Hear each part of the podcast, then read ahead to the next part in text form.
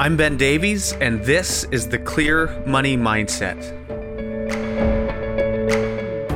With the way this market is moving and with how quick how quickly these houses are moving and with how competitive the bidding process is, and with how quickly you can get tapped out in terms of your budget by getting sucked into a bidding war, you really want to have a realtor that you hire that knows what they're doing. And by that, you want to look at how many listings do they have? How long have they been in the industry for? What does their social media and their website presence look like? Welcome to the Clear Money Mindset, providing you with help and tips to manage your money in a clear and intentional way. I'm your host and financial advisor, Ben Davies. At Davies Financial Sterling Mutuals, we want to provide you with meaningful tips to help you with your money. For many, Buying a home is a daunting experience. In this seller's market, it can feel like you are rushed into something you don't fully understand, but you feel the need to act quick. It would be great before we even got into the housing market if we could sit down and chat with a professional with a ton of knowledge of the industry as a whole and get an idea of how the buying and selling process works and the things we should be careful of. Well, today's podcast is exactly that. Our guest today is a local lawyer, Sebastian Schmoranz. Sebastian is the managing partner at McGregor Sims Schmoranz Professional Corporation. He obtained his Bachelor of Arts in French and Business from the University of Waterloo in 2009 he graduated from Western University's Juris Doctor program in 2013 and was and was called to the Ontario Bar in 2014. He began his career at a large Bay Street firm which helped him develop a strong work ethic and the ability to solve complex problems while under pressure. He came home to practice law in Kingsville, Ontario in 2016. In this and the following podcast, Sebastian will walk us through all things real estate and give us a sense of the market conditions today in our insightful discussion over the next two podcasts, Sebastian will walk us through the real estate process from beginning to end and give us some great insight for anyone who is looking to get into today's crazy real estate market. You're going to love this series.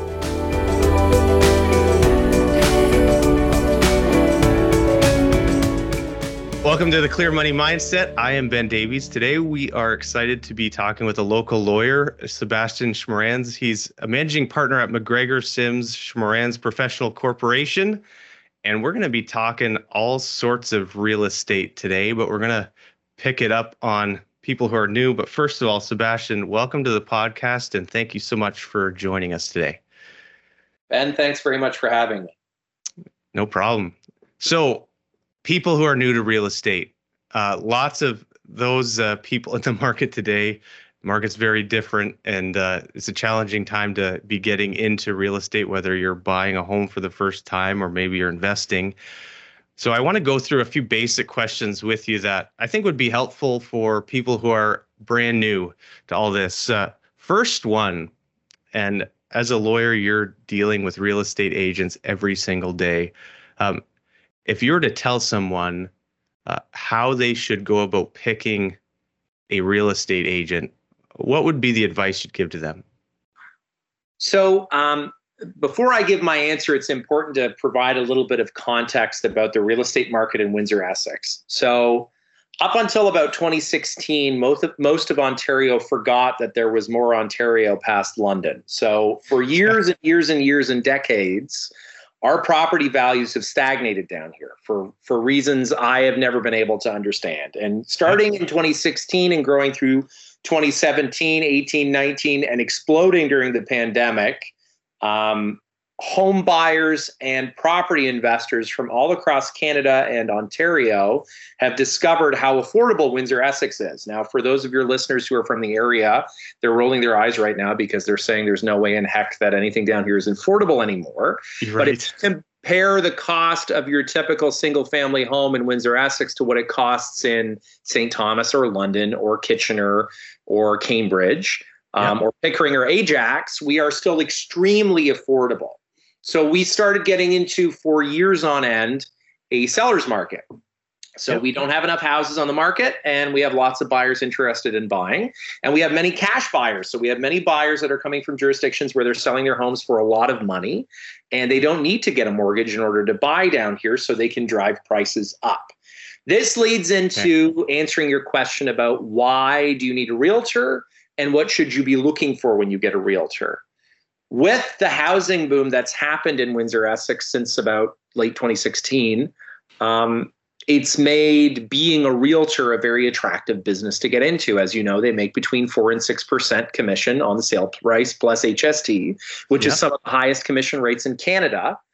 And from an outsider's perspective, a layman would say, I take a few online courses and I get certified, and I can go off and put a sign on a lawn and get paid a whole bunch of money to show yeah. somebody a house, right? Because the houses are selling so quickly and so easily. As we're hearing, you know, a house goes on the market, it sells in 12 to 24 to 36 hours. Yeah, it is not taking long. No. So the issue is if you're a buyer, and I'm not talking about cash buyers and I'm not talking about investors, if you are, you know, a, a young family looking to buy your first house or you're looking to upgrade to your first grown up house. We all buy our cheap first house and then once we yeah. made some good investments with you, hopefully we we have the money necessary to buy our first what I like to call a grown up house where maybe you get the pool or maybe you finally get the two car garage or you get the man cave or the she shack. Sure. What you want to look for is you want to look for a realtor who does this full time being a realtor lends itself very easily to what I like to call weekend warriors. So people who just got their real estate license and they still have a full-time job and okay. they, you know, list a few houses or sh- show a few houses on weekends. With the way this market is moving and with how quick how quickly these houses are moving and with how competitive the bidding process is and with how quickly you can get tapped out in terms of your budget by getting sucked into a bidding war, you really want to have a realtor that you hire that knows what they're doing. And by that, you want to look at how many listings do they have? How long have they been in the industry for? What does okay. their social media and their website presence look like? Do they do this as a full time career? Or is this, I have a really cushy, easy, regular full time nine to five job.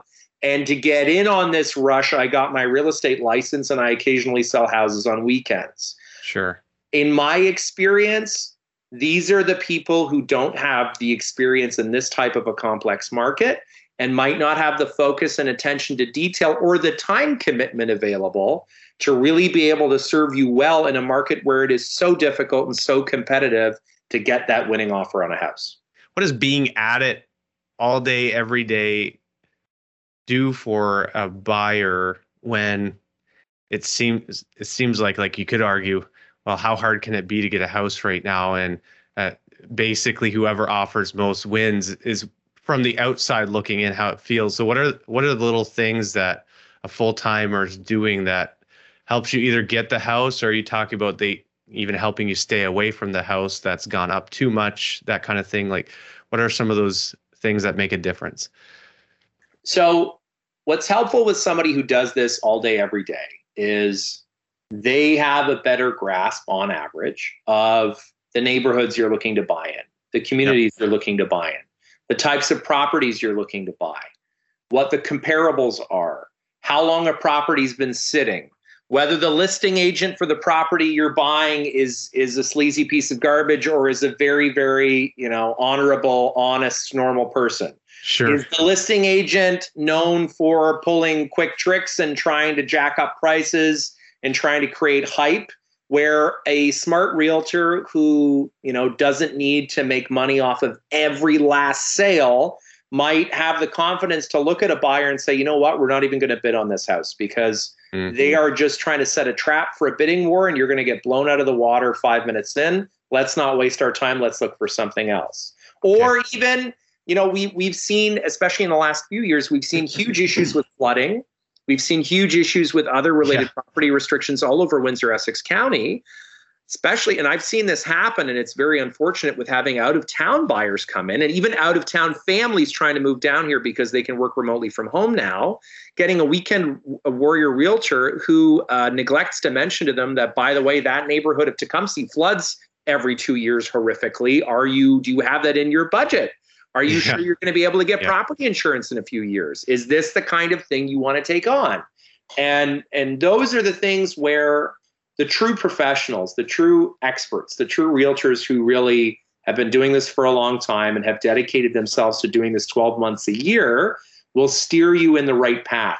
And they'll they'll already narrow down your list of options on day one. They won't even tell you to bother bidding on certain properties because they either know they fall completely out of your financial comfort zone or they entail a challenge or a risk or a cost that that you're not ready for that you don't need because they will have taken the time to properly assess what it is you need and what you're looking for.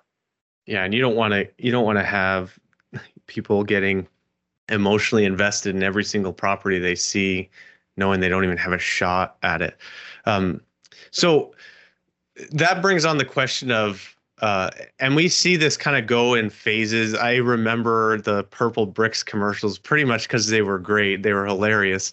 Um, going into this idea of, well, if the market's so easy, especially if you're a seller, like why even bother with a real estate agent in the first place? Um, now, a lot of times that comes from the same mentality that would say, well, I can fix my car on my own. Usually, the reason why you think it's a good idea is because you, there's stuff you don't understand yet. But what would you say are some pros and cons of buying without a realtor? Or would you say there's never a time where you should? So I think, um, so first of all, to talk about the purple bricks ComFree era, and they still exist and they're still around. Uh, I think there's nothing wrong with you pay up front and you know what you're going to get for your services the issue with Purple Bricks and ComFree, what they neglect to explain to their clients and what's usually hidden in the fine print, which usually shocks them on closing, is so I have my house and I want to sell my house. And because I don't want to hire a realtor, I'm going to call Purple Bricks and I pay them their flat fee and they take some crappy pictures of my house and they register the thing online. And because yep. Purplebricks has an MLS license, they can register it on realtor.ca, which is very important because it's the easiest way to search for properties in Ontario. Yeah. The problem that most people don't get is the buyer that inevitably comes to your house to buy that house 9.9 times out of 10 is represented by a realtor. And that realtor doesn't work for free, which means inevitably the offer that gets written for you on your Purple Bricks house is written by a realtor from a different brokerage. And that realtor will negotiate with you, the seller, what's called a customer service agreement, which says, I didn't just bring this buyer to you for free. You're still going to pay me somewhere between 1% and 3% of the sale price for the work I did in bringing you this buyer. And that's something that really Purplebricks should be ashamed of that they never put in bold lettering on their website and on their advertising, which is, is it really cheaper than getting a realtor? Not necessarily, because nine times out of 10, the buyer that shows up to buy your purple bricks house is represented by a realtor and that realtor doesn't work for free and that realtor is going to try and negotiate some sort of a commission arrangement yeah it'll be less than 6% but you already paid a flat fee to purple bricks when you got the listing so that's that's my Purplebricks ComFree issue now okay. Should you sell without a realtor now the real estate lawyer in me would be silly to say you should sell without a realtor because realtors would me a ton of work that's the the the sleazy lawyer answer but the honest answer is look if you realistically feel that you have a very strong grasp of what you think your property is worth in the market, number one. Okay. And number two, if you feel confident that you know how to draft the agreement of purchase and sale or the offer that's going to come in on that property. And number three, if you're willing to deal with the fact that as soon as you put that thing on Kijiji or on Facebook Marketplace, you're going to get inundated with phone calls and emails on that property. So you're going to take a week off work just to manage the amount of calls that come in. Right. Then yes, you can do that. But you run into many problems. You run into the problem of one, you might get sued because maybe you draft your agreement wrong and somebody thinks they're getting something that they're not, and then they get angry and then they hire a mean, nasty lawyer to sue you. Or number two, your phone rings off the hook for four days straight and you have 40 offers on that property and you have no idea how to even track them or figure out who's offering what and how. Yeah. Or three, and I've seen this happen because sometimes clients reach out to me before they call a realtor. The the the picture they have in their head of what their property is worth is not at all uh, has nothing to do with the current fair market value. My favorite story is I had a sweet, adorable couple who came to see me. We did their wills and power of attorney documents. They were both in their 80s. They built their house in a subdivision in Kingsville that's been around forever. They bought it from the builder in 1950 or 1960 something. They had literally stereotypical Canadian dream lived in the same house for their entire life. And you can see on the pin sheet on the t- parcel register of the property, they paid back in 1950, 1960 something. They pro- probably paid somewhere between like 20 and 30,000 Canadian to build a house because that's I'll take, back then. I'll take five now. Right. so so they came into me and we were doing their estate planning. They were starting to think about moving to a retirement home, which makes lots of sense. And they were like, well, we think we might be ready to list it on the market. And we said, and I said, great. And they said, well, we, you know, we want to, we don't want to spend all this money on a realtor. And I said, well, you got to understand it's a seller's market. You're going to get inundated with calls. And I said, what do you think you'd like to have for the house? And it was on on a very mature subdivision, mature trees, big lots you know, it, the house wasn't anything to write home about, but it was a classic like brick ranch with a two car garage. It was a very sturdy construction. Yes, it needed a facelift inside, but the house was fantastic.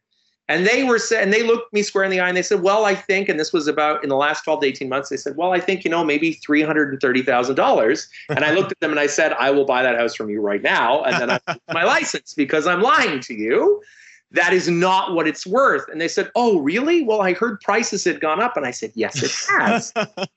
but the prices now are closer wow. to the five to six hundred thousand dollar range for a house like that than three hundred. And if you put a sign on the lawn that says three hundred thousand dollars, a very unscrupulous person is going to buy that house from you on day one, and you're going to miss out on two to three hundred thousand dollars worth of money you could make, which will help you well in your retirement. It so, might be worth more than four percent, five percent. And that's and that's the math, right? So my argument yeah. is always, look, if you know exactly what you have and you know exactly what it's worth, and you are set up with the right documentation, and you are set up to field the deluge of calls and emails, yep. of course, there's nothing wrong with trying to do it on your own. But do you really have the time? What is that time worth to you? Are you confident you're going to draft these documents correctly? And are you sure you're getting the best price for your property? And that's that's something where you know i feel like in this market in particular because it is such a seller friendly market just because it's seller friendly doesn't mean it actually is friendly for the seller you still have to you know i we i've represented clients that they they were the winning bid on a house that had 60 offers so wow. you have to think about the amount of work that it's involved in just receiving 60 offers reviewing all 60 offers making counters, deciding on which one you're going to, you know, pick. That's that's a full-time job in and of itself right there. Well, and that goes back to what you said. It kind of comes down to um, getting a good real estate agent in the beginning, because then you don't have to justify the value. The value is actually there, and it's like anything. We tell people this in investing. People say, "Well, can I do this on my own?" It's like, yeah, absolutely, you can.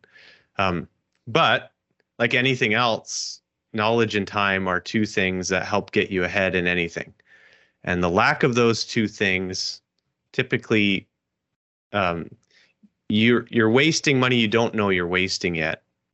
So those are those are uh, those are some good tips. Um, bully offers. First of all, um, for those who don't know what that is, what is a bully offer and um, why are they dangerous? So it ties into the the argument about why you need a realtor because now that we are in this extreme seller market where we have a real lack of supply which you hear all the big real estate brokerages in Windsor Essex when they do their monthly reports and their monthly videos on social media we don't have enough houses to sell right now. We can't keep up with how many new houses and condos we're building and existing resale inventory is very low. So there's not enough houses to sell, which means every house that goes on the market, you end up getting a multiple bids scenario for at least for those that are in that magic 380 to 620 price range. That seems to be the sweet spot. Yep. Anything over that, when you get into million dollar listings, you need a particular buyer for that type of a property. And for things below that, that's there's a, there's a specific. It's either an investment or it's a vacant building lot or it's something else. So why are bully offers dangerous? What's been happening a lot is realtors have gotten smart to this and they've said, look, I don't want to put this thing on the market and then every day get six offers I got to review and respond to. What we're going to do is we're going to make a listing that says, I'm listing this house on Monday.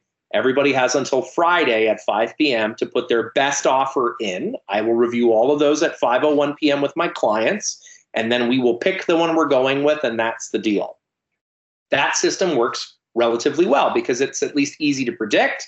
It also yep. means it's easy to predict for the buyers. It also means it's easy to digest for the sellers because the sellers know on Friday at three, four o'clock, they're going to go to their realtor's office. They're going to sit there. They're going to read through 20 offers together. They're going to make a decision as a couple and make a decision and say, we're picking offer number six. And that's what they're going to go with. What some realtors have been doing, and it is, it's a tactic and it is allowed. Um, yeah. Is you go in with what's called a bully offer. So you you submit an offer early to that listing agent and it's usually without conditions so there's no financing or home inspection condition on it. And it's usually for a decent price. It's usually for a little bit higher than what the ask price is. And you say look forget your stupid offer date. We don't care. We're ready to buy it right here right now. Yeah. Accept our offer. Forget everything that's happening on friday. We're going to buy it from you on tuesday. Forget the next three four days we're doing it right now that's fine you might decide you want to accept those but here's the problem I've had this happen now close to a dozen times for clients I've represented, especially during the pandemic boom, is these are usually investors or out of town buyers.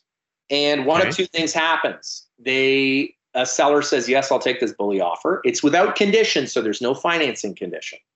The bank comes out and appraises it for a mortgage and says, Well, it's not worth what you've written on the paper. You got to come up with the difference. And then the buyer backs out. Or oh, the buyer okay. finds a different property they want to buy and says forget this one i want to buy something else. Now from a legal perspective that's a breach of contract. You had a firm binding offer you paid a deposit it says i'm buying your thing. There's no conditions there's no ways of backing out.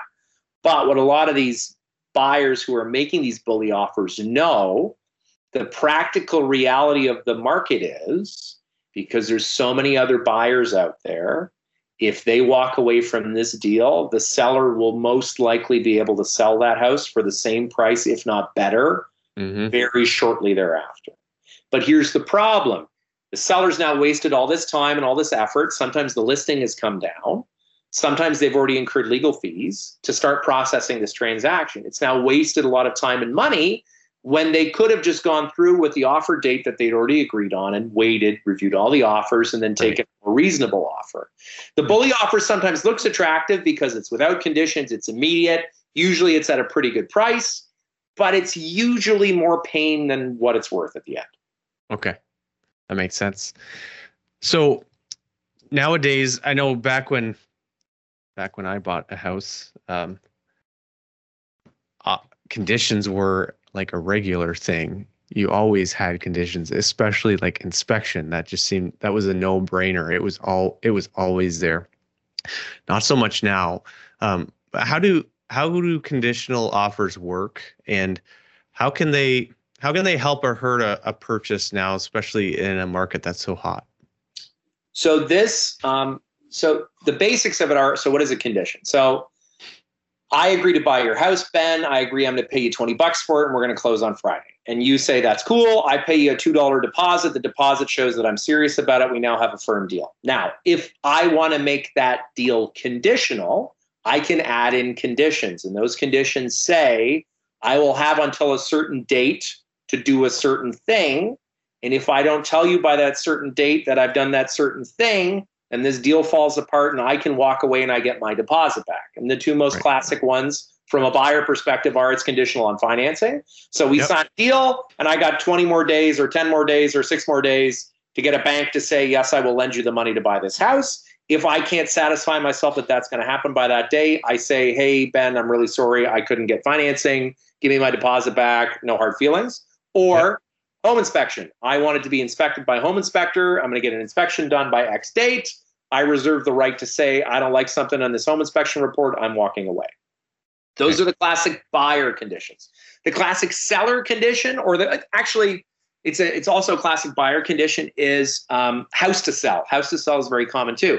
So um, what's become very common is rather than doing a traditional buying and selling on the same day, which can be a nightmare in terms of logistics and packing and moving, a lot of people like to buy before they sell and get a bridge yep. loan, then sell their house, pay off the bridge loan, get a regular mortgage, and be done a lot of buyers will put a condition into a deal that says the purchase of your house, Ben, is conditional on me selling my house. And if I can't get a deal in place to sell my house within X number of days of us entering into this agreement to buy your house, the whole thing falls apart and you get your deposit back and we go our separate ways. Now, is it even possible to get by with a condition nowadays with the markets the way they are or because I one thing I've been noticing driving through neighborhoods is now you're seeing pre-inspected signs on lawns. So it's like the building inspectors have said, okay, this sucks, and we got to do something. And a home inspection is a value, or at, at least it should be. Um, so let's inspect it beforehand and add it as a value for the seller to offer the buyer. Um, if you have conditions, are do you stand a chance in the market right now? So um, so the pre-inspection thing that's we learned that from the GTA. So in Toronto, that's been happening for years. It's very okay. common. So typically they use that to speed the process up because deals close so much more quickly in the city on average because there's so many more people bidding on houses. Mm-hmm. Um, also, in terms of home inspectors, a thing to point out is, and and I may be corrected by one of your listeners, but for years and years and years, being a home inspector, they're not a regulated profession. So you and I can tomorrow morning start a website that says that we're home inspectors. So yeah. the, the important thing to know is home inspectors can be extremely valuable or extremely useless because anyone can be one. So yeah, I found thing- I actually have a a long story I won't get into now, but our uh, our first house uh, was that story.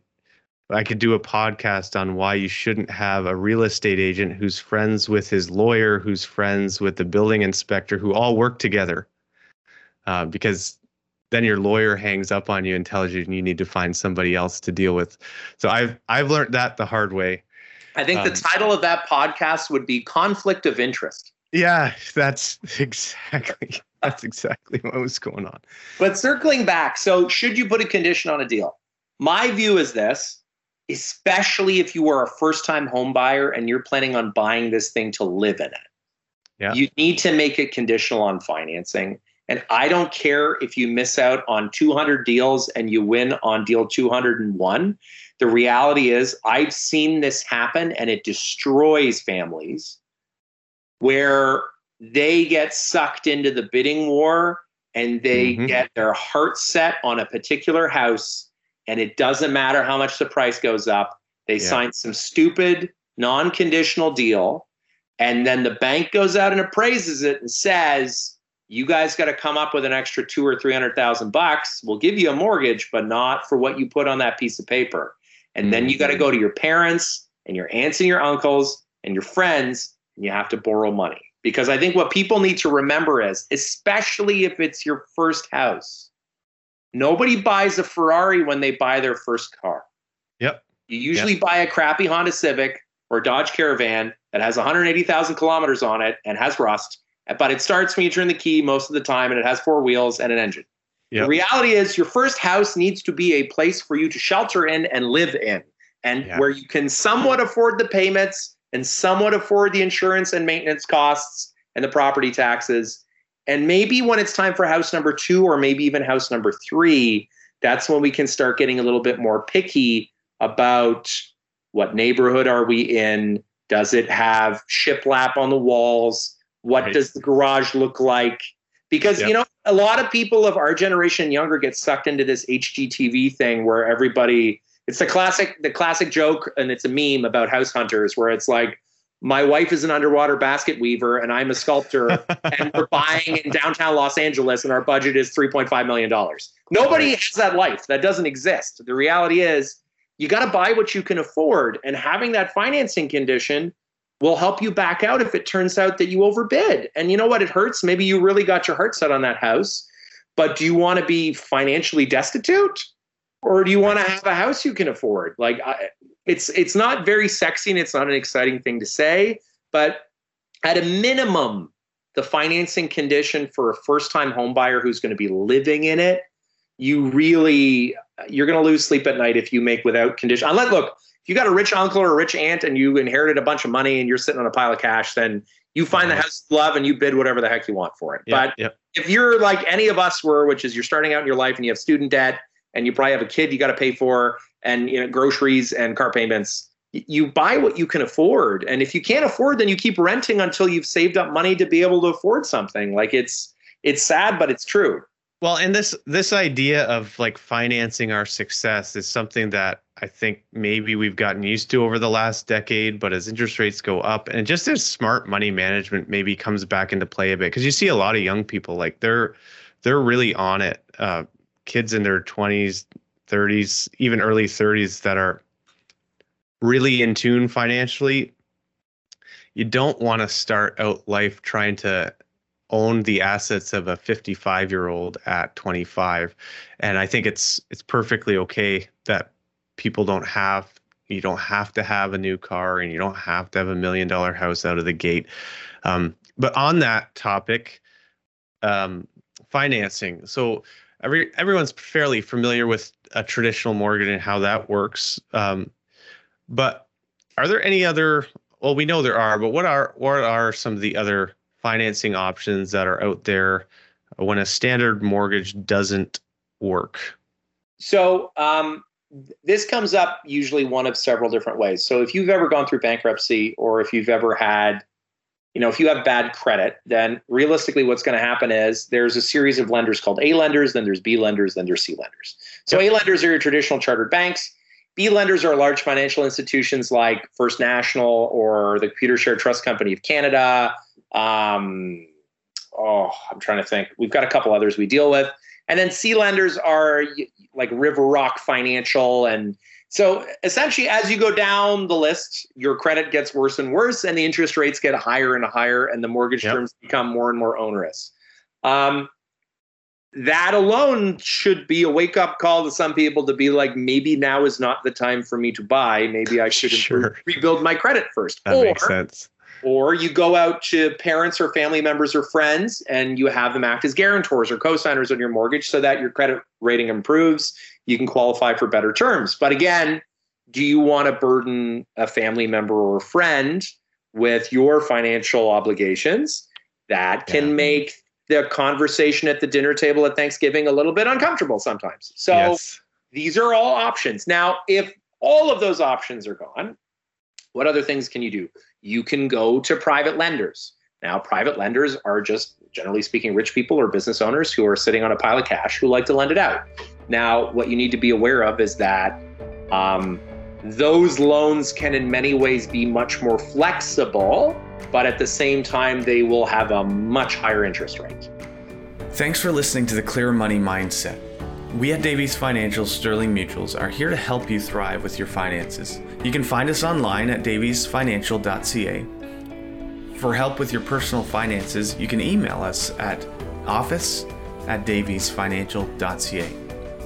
The opinions expressed are those of the participants and are for informational purposes only and do not necessarily reflect the views or opinions of Sterling Mutuals Inc mutual funds provided through Sterling Mutuals Inc. Commissions, trailer commissions, management fees, and expenses all may be associated with mutual fund investments. Please read the simplified prospectus before investing. Mutual funds are not guaranteed, their values change frequently, and past performance may not be repeated.